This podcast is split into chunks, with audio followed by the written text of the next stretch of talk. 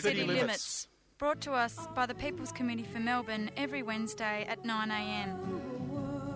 City Limits is Melbourne's only hour devoted to our urban environment. To transport and planning and housing issues. To privatisations and our utility services. To building and or maintaining a sense of community. 855 on the AM band if we can hear it through the noise and find it through the smog. City, City limits. limits.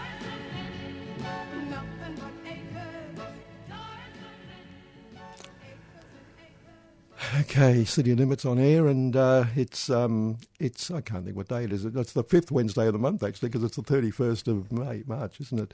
We're, we were officially a third of the way through the year, if you think about it. A Whoa. quarter, a quarter of the way through the year, if you think about it. Oh, no. I just didn't think about it, obviously.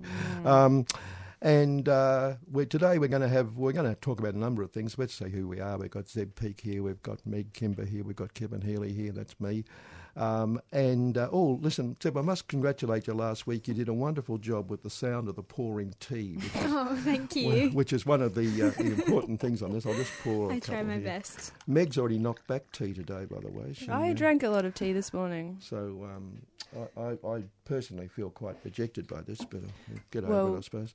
Um, but today we are going to have a celebration, something rare on this program. But we're going to talk about, of course, the victory yesterday with um, the Minister Richard Wynne announcing that he's knocked back the proposal to put that floating natural gas terminal at Crib Point in Western Port. And uh, the breakfast show covered it this morning as well. It's all over the paper this morning, but we're going to cover it as well. We're going to talk to uh, Julia Stockard, who we've talked to a few times on this issue over the over Yeah. the journey, and. Uh, the journey, well, they've got this far, and uh, unless there's an appeal, of course, which I guess there could be, they, but they're, they're home and host. Just on that, though, because we don't want to have total total exhilaration on this program. Um, the other side of that is that about a year ago or more, you might remember, I don't know, if, Meg, if you were on the program or not, we interviewed a woman called Sue Motherwell from Sandringham about a developer being knocked back by VCAT for an overdevelopment, and there was a huge local opposition to it, and they raised lots of money to fight the case. Um, sadly, about a week ago, um, on appeal, VCAT has now given them the, the permit. So um, Oh. that community celebration's gone a bit sour, and uh, it's typical, of course, but Mm. unfortunate. Yeah. I do remember that show, Kevin. I have been on, on City Limits for about four years now. I know you might Yeah, not that's right. That's, realise. whether, you're on, whether, whether you're on that, whether you're on that day or not, that's the point. One isn't it? year, four years. no big deal. You know, Honestly, an doesn't old matter. face, yeah. Uh, just a couple of couple, few items before we get on to that. We're going to go to that about nine thirty or so. I'm going to play a, a song in the meantime as well. Um, there's a photo in the paper uh, this week, but it's uh, uh, of um, Jayne Hrdlicka, who's the uh, head of uh, these days. She took over as head of um, Virgin Airlines when it was taken when it was taken over, against promises that she wouldn't be because she's got a reputation of just sacking people and all that sort of thing. Um, and Alan Joyce, of course, from Qantas, who's the only Irish accent that makes me feel annoyed. Uh, and they they're both here, and they're with they're with um, Scott Morrison, Josh Frydenberg, Michael McCormack, that dude from the National Party, all laughing and smiling. I'll show you people, all laughing and smiling at each other. They're such close mates. Mm. Oh, as the government's about They to look give them even more of the Oh, public yeah. money. yeah. Yeah. And I thought you'll never see a photo of a smiling Frydenberg and and Mac and, and Morrison and, and Mac and McCormack with a group of workers or union officials, would you, laughing and smiling about what they're about to give them? Um, hasn't Scott Morrison been seen in a hard hat? I'm pretty sure I've clocked that at some stage. Oh, yeah, that makes him one of the people, right? and he even grabs a hammer and puts a nail in or something. That's right, yeah, that's right. Definitely seen him in a high vis vest. So Oh, I don't well, know, I, Kevin. I, I take that back. Okay, Yeah. you, you proved me wrong. he loves workers. Now, this one I found fascinating as well. This was a house ad in the Herald Sun on Monday, effectively. This is our, our two Herald Sun kicks offs today. Um, Sky News Australia, which of course is part of the Mur- Murdoch empire, uh, has bolstered its news news presence in one of the nation's key media markets by creating a new and expanded bureau in Melbourne. The bureau's in their their um, office in, in, in South Bank, the, the Murdoch Empire office in South Bank. And they say um, the head of um, Australia's Sky News Australia's chief executive, Paul Whittaker, said the investment in quality journalism would ensure the delivery of even richer content for viewers.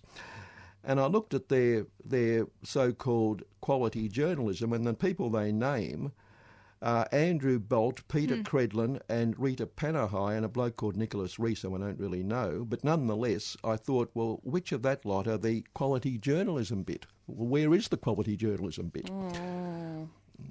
Yeah. Good. I'll take that as a rhetorical question. Okay, Yeah. right, right, right. At least I wasn't put down on that one anyway.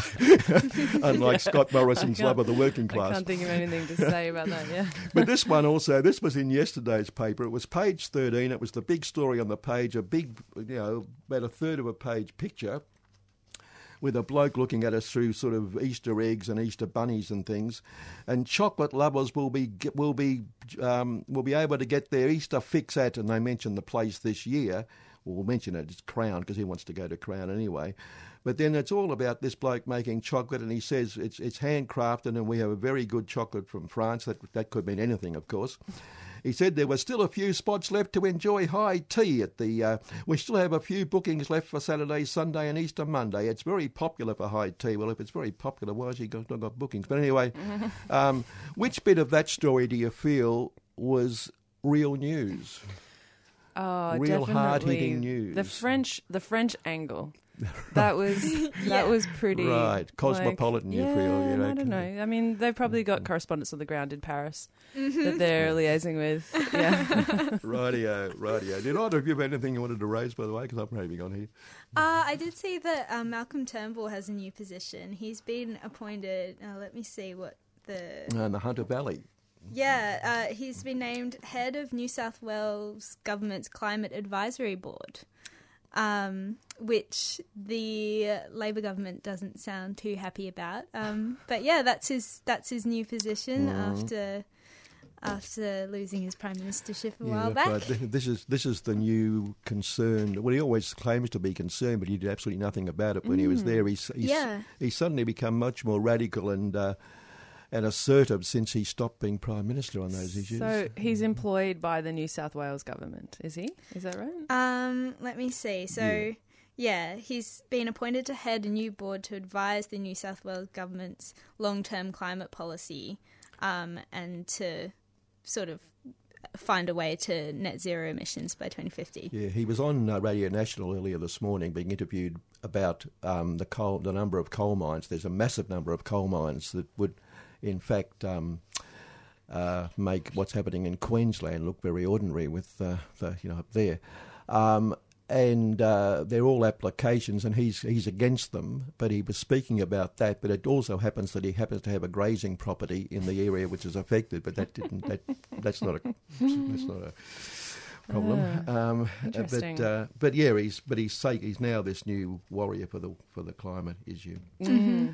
Uh, so is Andrew Forrest, of course. Andrew, as we know, Oh, um, Twiggy. Twitty, Twitty, yeah, Twitty. He, um, oh, Twitty, Twiggy. Tw- that's Twiggy, right. I calling think, like- Twitty for some reason.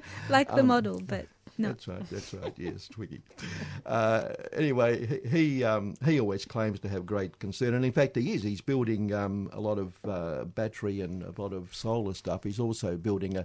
He is also already building, as was knocked back yesterday for Western Port. He's also at Port Kembla already building im- gas import um, facility, which he claims will be able to provide gas for a hell of a lot of, of eastern Australia or you know southeastern Australia in the next few years. But on the other side of that, of course, is he is a miner and he does uh, tend to do some rather nasty things. We mentioned the other week that they'd um, he's now being investigated by the Western Australian government for. Um, at a place called Weelumurra Creek, for they, they moved in and um, and disturbed some sacred sites when they were supposed to have elders with them, but they didn't, and they said it was due to a, a, an error, a transmission error, I think they called it at the time. Um, but he's also now um, he's he's run into trouble. He's plans to in, to build a series of agricultural weirs on Western Australia's Ashburton River face growing opposition from Indigenous groups, including those of importance in Forrest Iron Ore Mining Company Fortescue. Uh, his private company Tattarang challenged the Western Australian government in a tribunal last week over its decision to deny approval for the weirs under Section 18 of the state's um, um, Aboriginal Heritage Act. And that act, of course, we recall, is what um, Rio Tinto use because it's one where they can appeal if, if they're knocked back, and it, it- you know, it, it's very much anti-Indigenous people. And in fact, at the moment, that's being that's being um, that's being changed by the Western Australian government, uh, but it hasn't gone through yet. So uh, he's jumping in, I guess, before the, the law is changed. But under Section 18 of the Act, the relevant minister can approve unavoidable disturbance or destruction of a registered Aboriginal heritage site, and the clauses become controversial. We know we just mentioned that. The Ashburton River Weirs were opposed by the Thalanyji people, whose traditional lands uh, stretch for about 200 kilometres south of Onslow onto an area that is not a major iron ore mining province. But opposition to the Weirs has spread to other Indigenous groups in the region, including those whose lands house some of Fortescue's iron ore assets. The Puutu, Kunti, Kurrama, and um, and Pinikura people, they're the ones, of course, affected by the gorge one, um, said they were strongly opposed to the Weirs and Tattarang's tribunal appeal should be rejected.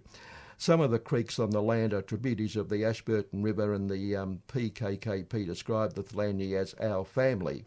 The PKKP Aboriginal Corporation supports our family, the Thalanyal people, in their opposition to the construction of the weirs and the resulting impediment of the uh, natural water flow through to the ocean.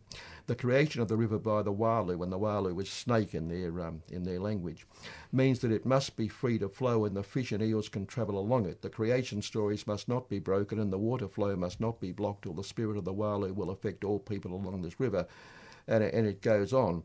Um, but then um, Tattarang said our strong desire is to work in a cooperative manner with the Thalanyji people, traditional custodians of the land, to preserve heritage at Minderoo Station and the natural landscape while developing sustainable agriculture in a challenging environment currently experiencing prolonged drought conditions. Now, the only mention they make of environment is the economic environment.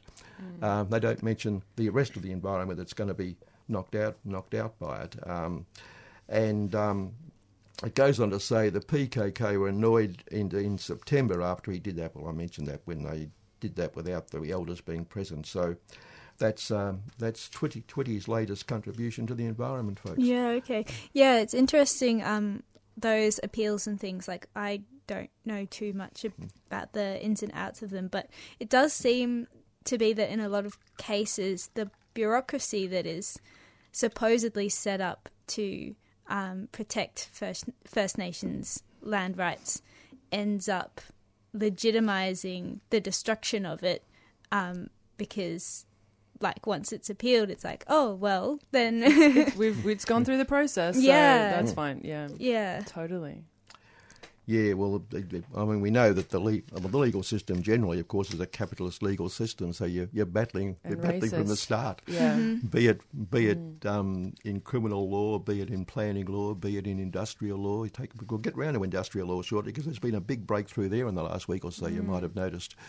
Um, anyway, uh, one of the better thing, better solutions to the, the floods last week, uh, a bloke called Thomas Hubble, who's an associate professor at uh, Sydney, he says, now this, this is where, this is a situation where climate change has really taken on. He says everyone living in those areas should have a boat on the roof. That's the answer. a boat on the roof he wants. And he- he's probably right. But he said um, emergency services have been well prepared for the floods along the Hawkesbury, but residents should keep small boats on their roofs in case the state emergency service could not rescue them in future floods. And he's talking about suburban Sydney when he says this. Um, he said some Australians had been falsely lured, in, lulled into believing that global warming, warming meant floods would not occur or would occur much less frequently. Um, live on floodplain, own a boat, he said. It hasn't helped that some experts should know better than to fly the. Um, to, to say the dam will never fill again, trying to pin everything on anthropogenic climate change, which has given the whole community the idea that it will never rain, doesn't help. If anything, we will get more extreme weather conditions, which is true, of course. And uh, but, Who you know, thinks that because of climate change it's not going to rain anymore? that's right. So you, That's not. Nobody thinks that, surely. so we've reached the stage now where you have to put a, a boat, on, your roof. That's uh, yeah. Yeah, That Yeah. sounds great. yeah. That was that was a confusing article. I wonder Hmm. if that person owns shares in like a boat building, co- like a dinghy. don't know. I think company, he's just perhaps. saying that's the solution. He's, he's, I think he's saying it's going to keep raining. If you're going to keep living there, you need a boat because they might it might come over your reef and you won't be able to get away. So that, I think that's his reasoning. Well, that's definitely not a band aid solution. Now we've also we've also this week had some um, some moving of the deck chairs around the um, around around the Titanic government. And uh, and women, of course, now have. Isn't it strange? Suddenly, there's all these women coming into cabinet. I couldn't, Yeah. Yes, very strange indeed, Yep. and some, some great people Morrison's a among them too. yeah. Some great people. He's a among father of ch- of women. Them. Oh, he's a father and he's of got a girls. widowed mother. Yeah. Widowed He's a mum. father of Yeah. daughter. Yes. Yeah. Yeah. Right. And he's got a widowed mum. Poor Oh, man. God. Um, yes. Anyway, Yes, that's interesting.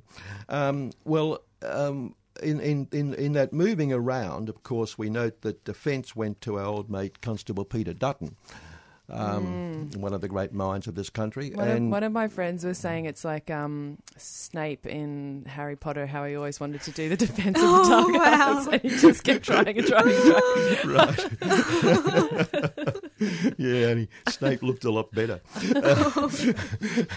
well, it worked out really well for Snape. So would Yeah. thought. yeah, Uh, anyway, well, I raised this because we've got a um, we- we've got a fri- we've got these frigates being built, and um, I think I can't think how many. We've got a lot of them on order anyway, and they're um, the total bill for those is forty five billion dollars, but it's running into some trouble because of various things to do with the contract and the size of the boats and and all that. these, that- just to clarify, these are not the boats for people to put on their roofs no, for no, these- catastrophic climate You could change. if you wanted to, you, but you, you're going to pay a different kind of You're going to pay a fair bit to save your roof in this one, or save yourself.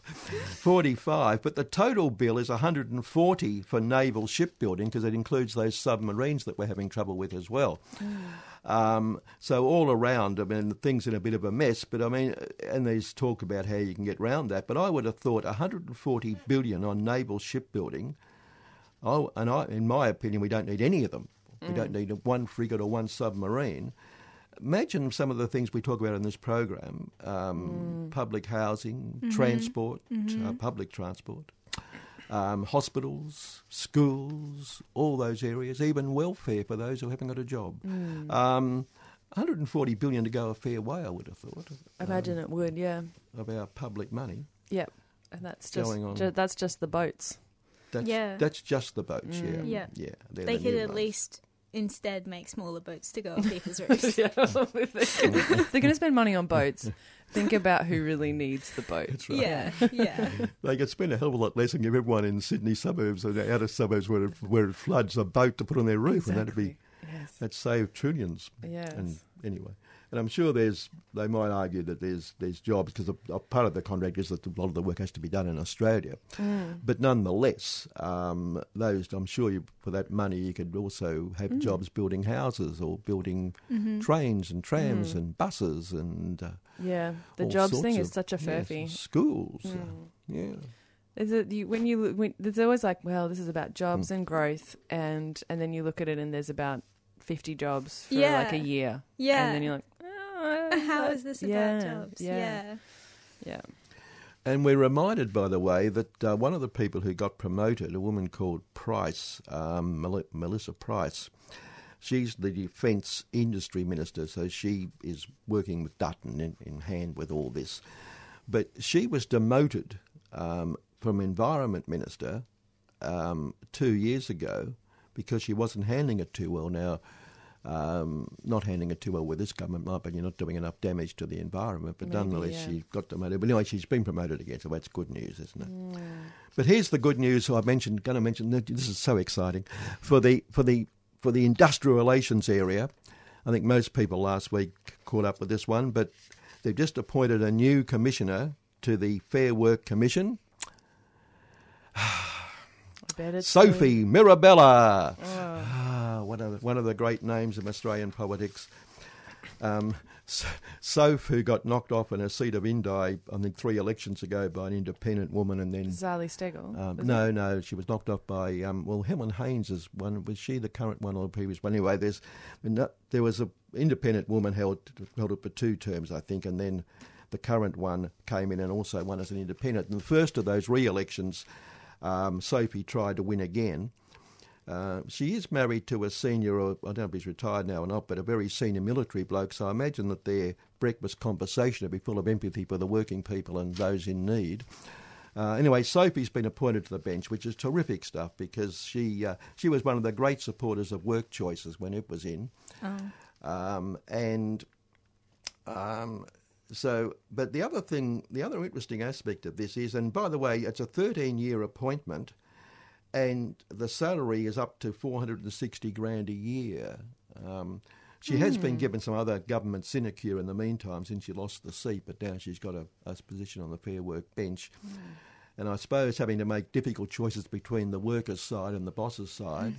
Or even the, these are people who say there's no such thing as class struggle, but they have to make that sort of choice, would be called Sophie's choice, I suppose. But you know that was a very bad joke. But Oh the um, but- Ten more minutes and but then there's no, there's, Yes. there's- but there's no very bad joke in Sophie being on this bench because since Abbott won government, as far as I can make out, there are now 17 people appointed by Labor governments uh, from the Rudd Gillard years on the commission of 39 commissioners. There's 22 others, and all the rest are from the boss's side, all appointed by this government. So if they talk about quotas, obviously quotas work well when it comes to industrial relations because mm. what you, you quota to put people from the work from the boss's side, every appointment to the Fair Work bench, making it even, well, we talked already about capitalist law, but it makes even capitalist law much more difficult to navigate when you've got all those people, and particularly a Sophie Mirabella, who um, I can't imagine her finding too many cases for unions and workers. And you really see the effect as well. I mean, the last 10 years have been particularly damaging for the um, strength of unions in all workplaces, maybe apart from some, like maybe, you know, s- certain industries might be okay, but at most of them, I think, you know, you just see the unions really struggling because so much of what used to give power to unions, like collective action, is just basically become illegal. Um, whereas it used to be the driving force of how you would get change in, within a workplace. And, um, oh, my microphone's not working. Sorry. Okay. Yeah, there we yeah. go. Yep. Yeah.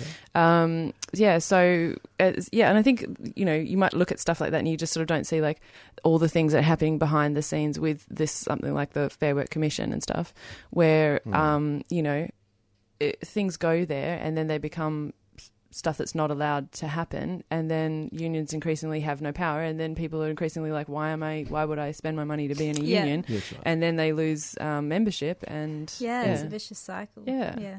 Well, unions work with a hand tied behind their back. I mean, if you think At about moment, it, even the, yeah. we all praise the Green Bands and Jack Mundey and the Builders Labourers in Yeah. Sydney and, and a number of them here as well. In fact, the BLs in Melbourne. Those, if they did that now, they'd go under the secondary boycott provisions um, and be, Mm. and be fined millions for doing that. Um, Yeah. and it, making it even much more difficult for groups like um, like the say Western Port Group, because they said to the unions, "Look, we don't want you. You know, can you help us?" If the unions helped them, they'd be they'd be Mm. yeah they'd hit the law. They'd hit. They'd run up against the brick wall of that secondary boycott law. Now it's up. You know, I think unions ought to take on these laws at some point because.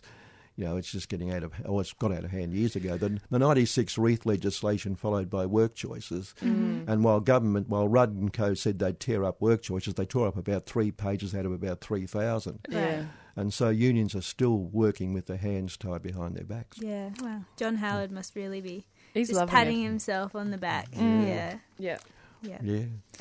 And um, yeah, anyway, that's that. But uh, but anyway, Sophie's on the bench now, so that'll make things a lot better for workers. Terrific. Uh, there's a mob called, I just want to mention, there's a mob called Freedom Foods Group. I think I mentioned it a couple of weeks ago. But they, they ran into an accounting problem and found there were accounting irregularities, and the thing wasn't nearly as, as fluid and good as they thought it was. Um, shares have fallen 82.4% um, since um, since June last year. Um, the market capitalisation has sunk to about 146 million from 834 million, and um, I, raise this because the, the biggest loss is for the Perich family, unfortunately, who the big company they, they actually the you know virtually run the company. The Perich family, um, they their their value in the company dropped to a mere 75 million, poor things. 75 million from 428 million in a few short hours this week when the, the thing crashed. Now, I raise that because the Perich family, of course, is the family that got the 30 million for that land thing for the Sydney airport of the federal government and then leased it back on a value of under a million. Um, so thank God they did a good deal on the land deal because they'd be in real trouble, wouldn't they? Um, what happened with that land deal? That's so. No, it's still was there. under It's- investigation, right? It's still there. Again, Yeah, it's why we need No, some anti-corruption. They've got their 30 mil in the kick and that's it. Mm. Yeah. Um, now, the other one, we're going, to, we're going to Julia very shortly, but We will if we're going. We will have to go quite shortly if we're going to play a song. Well, that's too. right, we are. Yeah. Look, I won't go to the next item, then we will play a song. Um, I'll give you this, and uh, Well, I'll put on a little community announcement, and then we'll go All to the song, unless you want to forward announce it. rightio. Yep. Okay, all Yeah. I want to forward announce this. Okay. Like everyone, people who are LGBTIQ plus can experience suicidal thoughts. Living Works deliver workshops that give you the knowledge to help others in the LGBTIQ plus community. Thanks to Northwestern Melbourne Primary Health Network, from now until the end of May, Living Works is offering workshops for the LGBTIQ community completely for free. Visit livingworks.com.au to learn how you can help save a life. Northwestern Melbourne Primary Health Network is a 3CR supporter.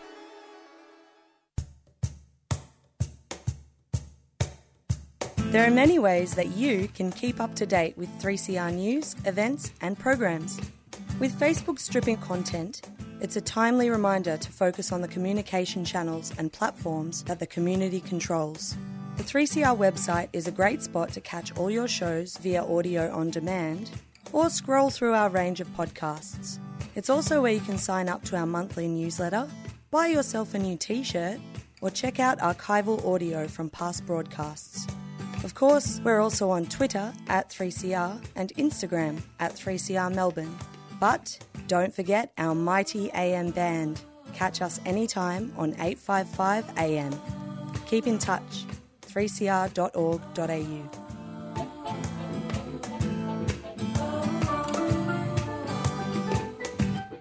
heaven.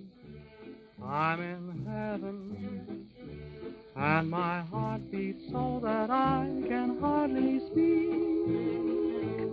And I seem to find the happiness I seek when we're out together dancing cheek to cheek.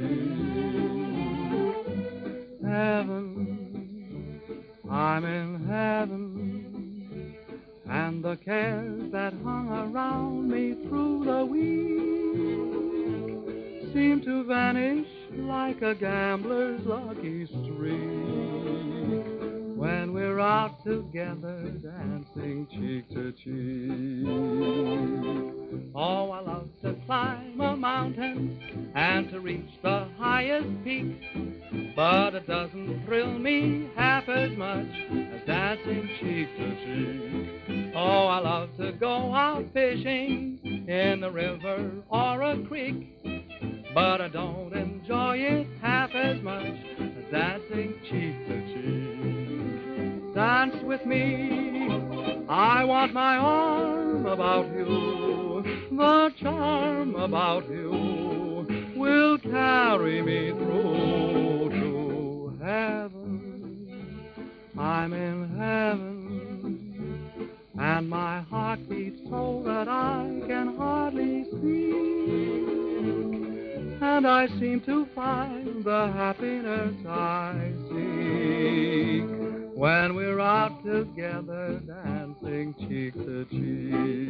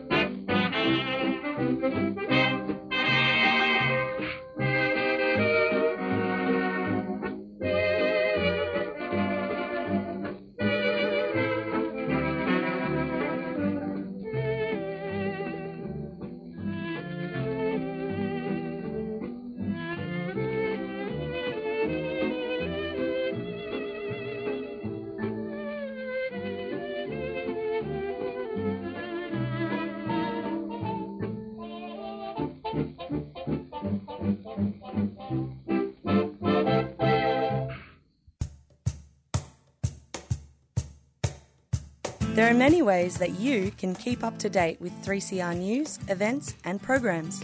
With Facebook stripping content, it's a timely reminder to focus on the communication channels and platforms that the community controls. The 3CR website is a great spot to catch all your shows via audio on demand or scroll through our range of podcasts. It's also where you can sign up to our monthly newsletter, buy yourself a new t shirt, or check out archival audio from past broadcasts. Of course, we're also on Twitter at 3CR and Instagram at 3CR Melbourne. But don't forget our mighty AM band. Catch us anytime on 855 AM. Keep in touch. 3cr.org.au.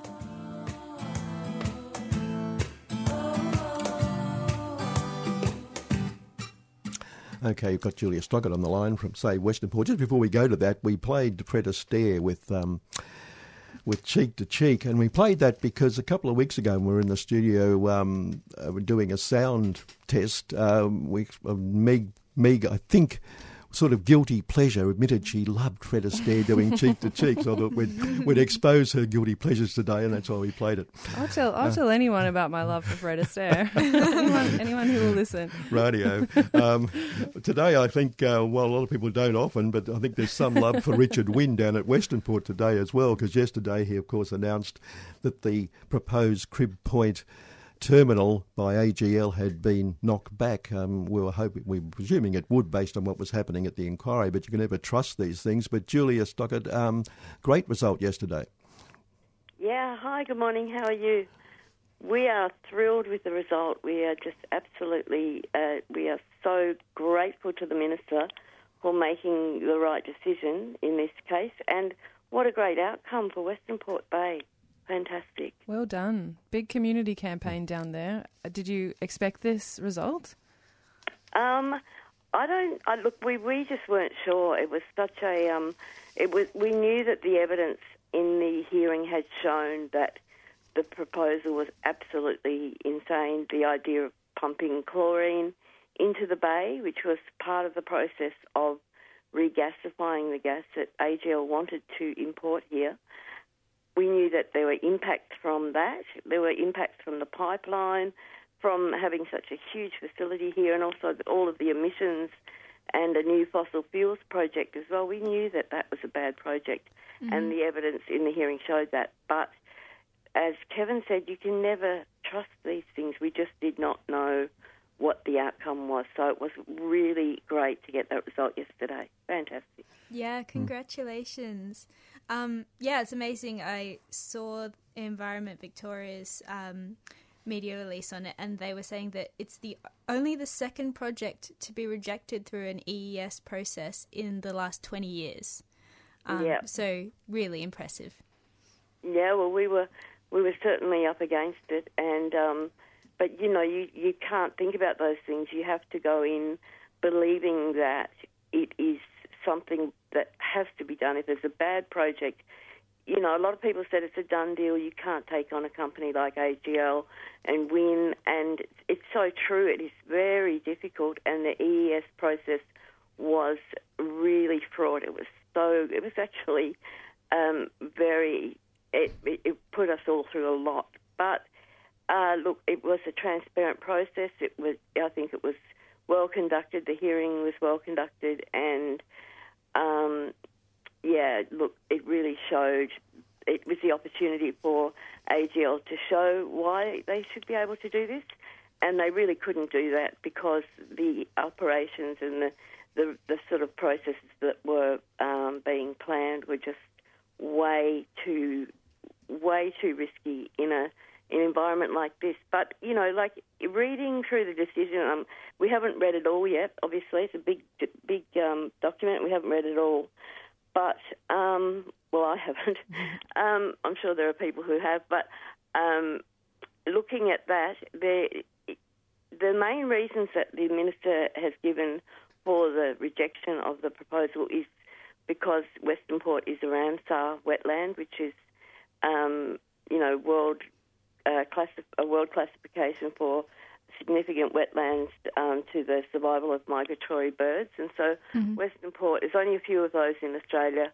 Western Port Bay is one of those, and So the the fact that the bay has this um, international classification meant that um, these uh, impacts, the cumulative impacts of the chlorine and so forth, were going to be too uh, sort of onerous, too overwhelming, too much for the bay, and we totally agreed with that. But then there was a lot of other evidence that um, that we put together and had expert witnesses present on our behalf through um, Environmental Justice Australia, who represented us at the hearing.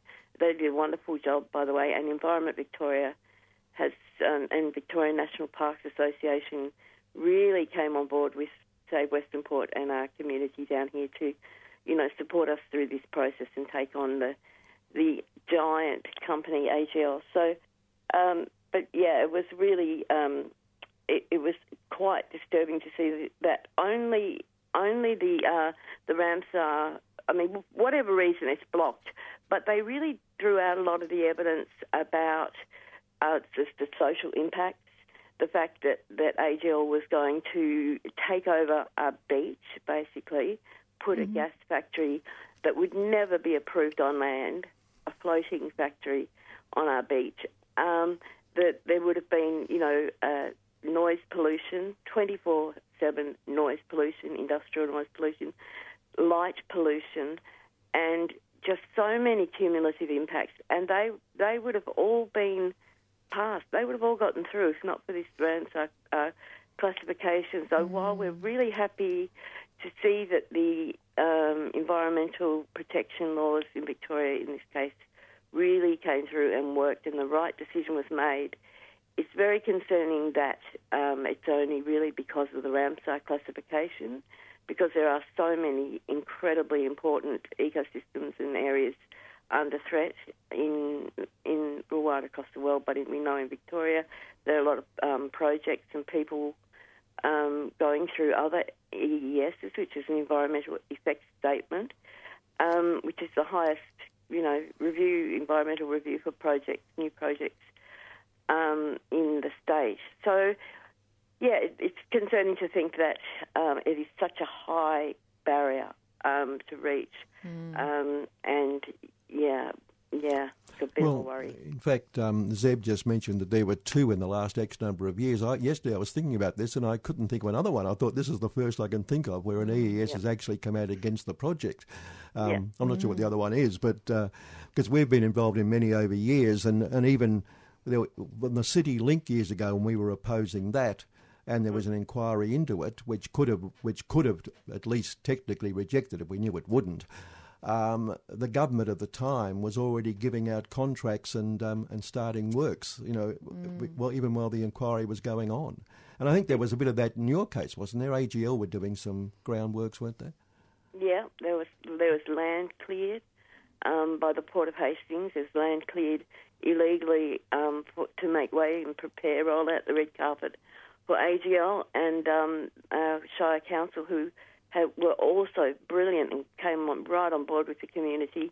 Um, they are actually taking uh, the Port of Hastings to court next month about that um, mm. clearing of indigenous, you know, in, of native veg- vegetation. So it is very, um, it is very worrying to see that, um, that yeah, people that, that a lot of that's why people think a lot of the time that these are done deals because you know so often, well, it's, it's like that is the case. But um, yeah, look, um, there are some great um, environmental um, reviewers, like the people that we were able to get as expert witnesses, but.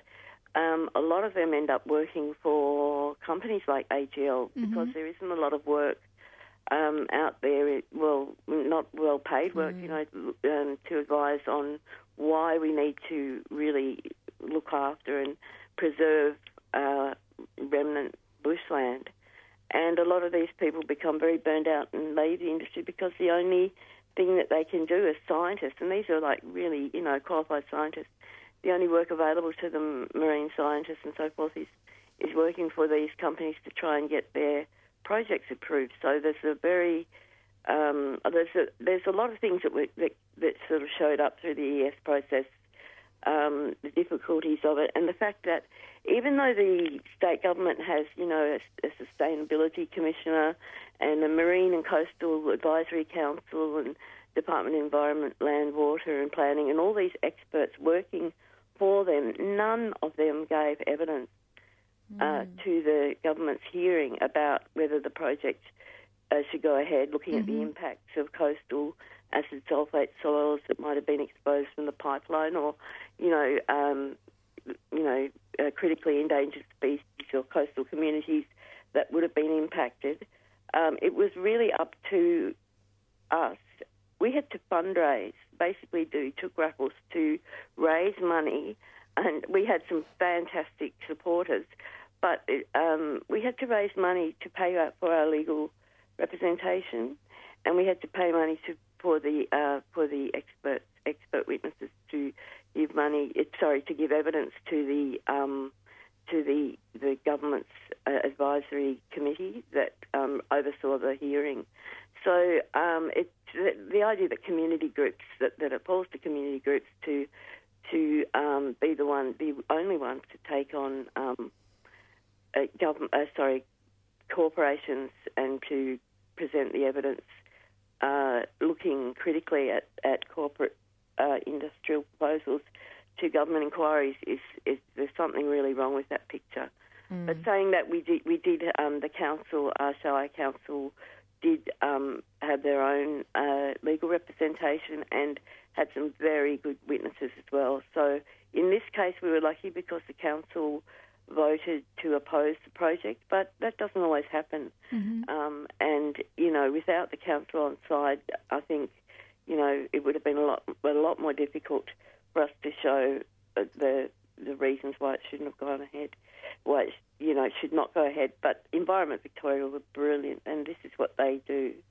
And the combination of Environment Victoria's experience with this kind of thing, and then you know the community-based campaign down here in, on the Mornington Peninsula and Phillip Island and Bass Coast that Save Western Port has been involved in. The combination of that and then the marine knowledge from Victoria National Parks Association, it was a really, a really incredible team. So I'm just so grateful to, to everyone who is involved because it's been three years of our lives now, you know, that we've put into this and a lot of meetings, a lot of planning, a lot of um, public meetings and, you know, I mean, it's gone on for a long time. So what an incredible result. We're Great so result. But one, of- one of the ironies, I suppose, was that with the government, and we had Pitt last week, the federal federal minister for fossils, uh, again calling out for more gas, and uh, the government pushing for a gas-led recovery. That the Liberal Party, because your local members, the health minister, uh,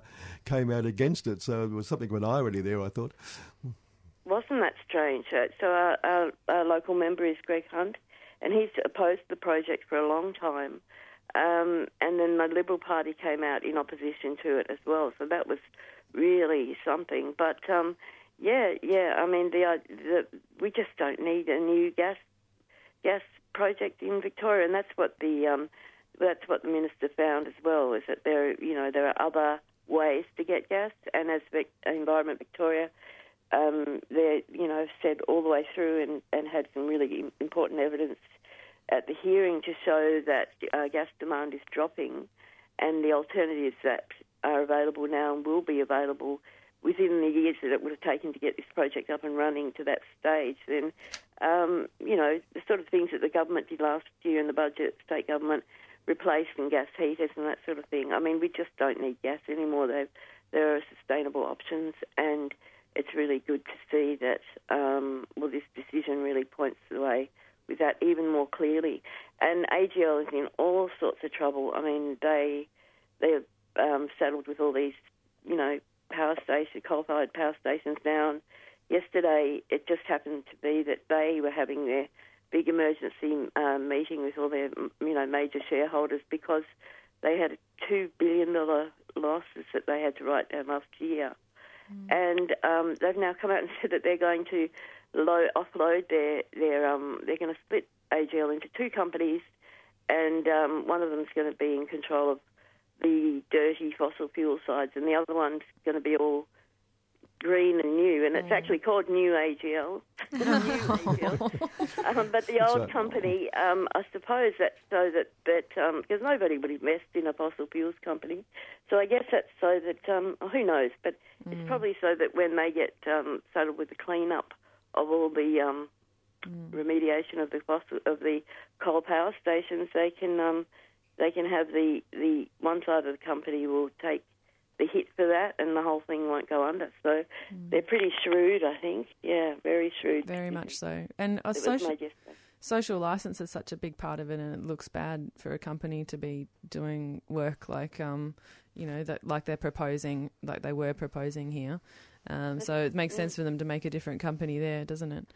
That does. We we couldn't understand it actually. That the AGL was saying, you know, that the biggest thing to them is social license. You know, that they want to be a good, you know, member of the communities in which they operate, and yet this project had so much corporate risk involved. You know, the the community had rejected it outright, and I don't think people down here are, you know, against industry per se, but you know, it has to be the right has to be the right project, not uh, new gas, fossil fuel projects. It's just not. People's expectations have changed a lot. People are a lot better informed, and I think that's only going to change too. Yeah. To, to what degree did the indigenous, local indigenous peoples um, campaign, which is also opposed, obviously, um, play in the thing? Do you think? Well, they, their evidence was very powerful. It was very strong. Um, their point of view that, that they did not want this project to go ahead. The pipeline would have gone through um, Bunurong country, and they did not give permission for that. So the uh, Bunurong Land Council had um, their witnesses and their representation.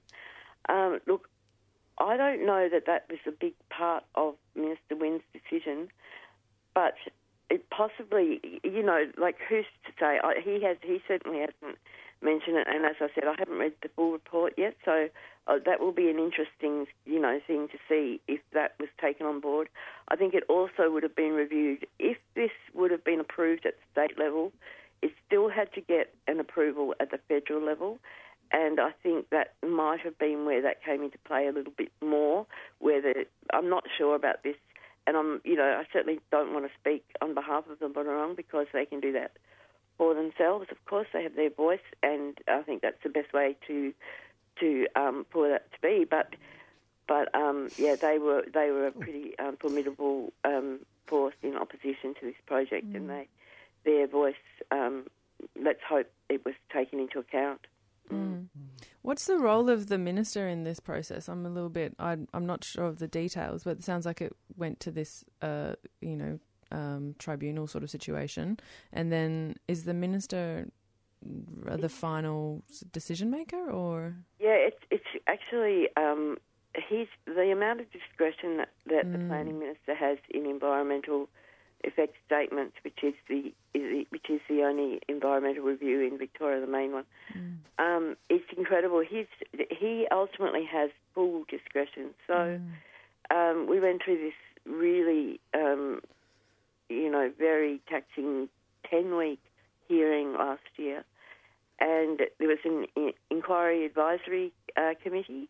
So that was a five member panel, a planning panel, um, that oversaw that hearing, and they heard from, you know, uh, lots of witnesses from the proponent AGL, uh, from the Port of Hastings, who was saying this is we're open for business and we want to see growth, growth, growth, and all of that. You know, there's no limit to how much shipping we could have in the bay. That was really their angle, and they really had no. It, it was proven at the hearing. Actually, the evidence came out that they have no oil spill mis- uh, management response plan in effect here. There is no uh, tugboat pilot on duty full time here, so that if there was ever an emergency, a freak weather event, or um, you know some other thing that happened with it with existing shipping, that it would be four hours before a tugboat could get here in emergency.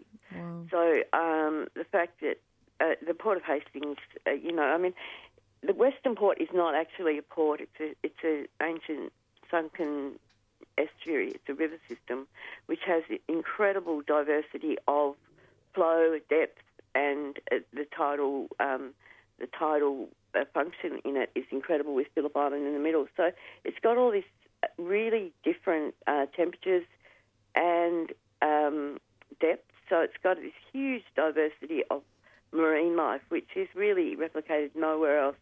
Very few places in the world are like this. So um, it has a lot of mangrove beds and seagrass beds, which in other places have all been destroyed because of uh, in ports and shallow uh, accessible ports. They usually get um, concreted over, or uh, seagrass is very um, susceptible to, um, you know, like when the water clarity is lost. It's a photosynthesizing plant, so it can't live in the in the. It has to have clear water, and and in turn it, it clarifies the water. So it's a really important component, and it forms the basis to the whole marine life. So it's a nursery for fisheries, and you know we have humpback whales and and um, that migrate through Western Port. We have resident dolphin pods and resident um, seals, so the penguins. So all of those things rely on the seagrass. So that's why it's so important that if there is port activity and shipping, that it is done with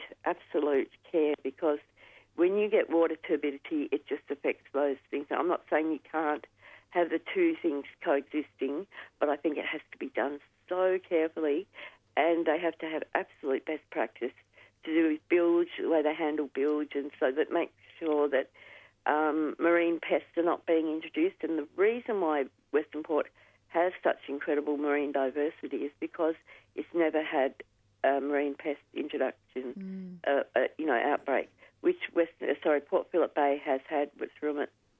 The wood chipping tankers that used to come in from Japan um, in the 90s and, and uh, 80s. And they brought in uh, uh, uh, Sea Star, which has just decimated the fisheries in Port Phillip Bay. Now, Western Port has never had that, and we don't want to have it. We want to keep out these marine pests, which can just, you know, it's one of the main threats to an ecosystem like like this. So these are the impacts, or these can be the impacts of commercial shipping. And um, I mean, it's called Western Port Bay, but actually, when I think it was Bass um, and Matthew Flinders came down the coast from Sydney Cove way back in the early days, they came down in wooden whaling boats, came around um, Merimbula there, around the coast of Victoria, and Western Port was the furthest west that they had travelled. It was an inlet, you know, a protected bay.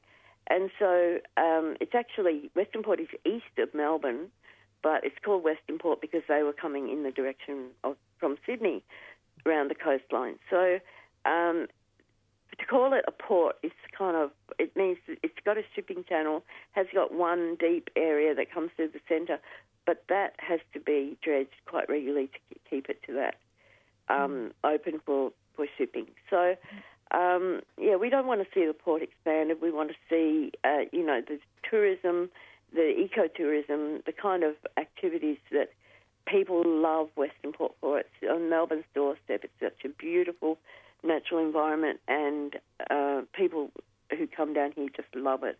And we wanted to see it stay that way. So We've um, only that got a couple of minutes. that- I think you're answering the Yeah. question. We've only got a couple of Yeah. minutes left, Julia. But um, do you have plans to, to make sure that this sort of encroachment can't occur again? That it is it is used for the sort of recreational and environmental concerns you're talking about? Yeah, well, we'd love to see it. Um, it has three marine national parks in Western Port already. We'd like to see that um, sort of joined up so that it has that um, national park protection, um, you know, in perpetuity. Um, Minister Wynne has actually said that the Bass coastline on the other side of the bay from Western Port, sorry, from Mornington Peninsula has a 50-year planning uh, protection over it, or will have. They're developing it now with the um, consulting with the Bunurong and um, and the residents of the area. So um, yeah, it's it's um, it's in, we we uh, Save Western Port definitely have as an ongoing uh, concern will be to see that Western Port is protected. Um, you know, the original Save Western Port was set up. The group was set up in the early 1970s, and the idea was, you know, to see that they were actually fighting a a nuclear power plant that was proposed on French Island. So since then, there have been in container port projects, um, you know, Euro, um, you know, um, just a whole lot of really inappropriate um, projects, one after the other. And we'd really like to see that stop so that every few years the community isn't called to uh, have to fight off these terrible industrial projects, which Yeah. never get off the board anyway. And then, I mean, AGL paid spent 120 million dollars trying to get this project up. I mean, just think of all the things that could have been done with that Incredible. kind of money. A huge achievement for your community, and that you mentioned that the hearing was ten weeks. That's just uh, t- thinking about the burden of that on, on everybody who's volunteering their time is is enormous. So you've had a great achievement. We'll have to finish up there, Julia. Unfortunately, we've um, your uh, listeners. You're on listening to City Limits on three CR, and we've been speaking with Julia from the Western Port Bay Save Western Port Bay campaign. Yeah, okay, Julia. Th- thanks so much, and um, and uh, again, congratulations. It's great, great from this program to be able to celebrate a community victory over over bureaucracy and over big capital. So, um, well, well done. Yeah, so you can go to savewesternport.org for more information. Rightio. Fantastic. Thanks, Julia. You've had, you Julia. mentioned it three years, so you're pretty tiring for you, but the victory's there. It's great. It's worth it, definitely worth it. Thank Okay. you. Thanks, Julia. Julia Stockett. Yep. Okay. Next week, uh, how? Next week, no transport. John McPherson. So um, we'll be talking transport next week. You've been listening to a 3CR podcast produced in the studios of independent community radio station 3CR in Melbourne, Australia. For more information, go to allthews.3cr.org.au.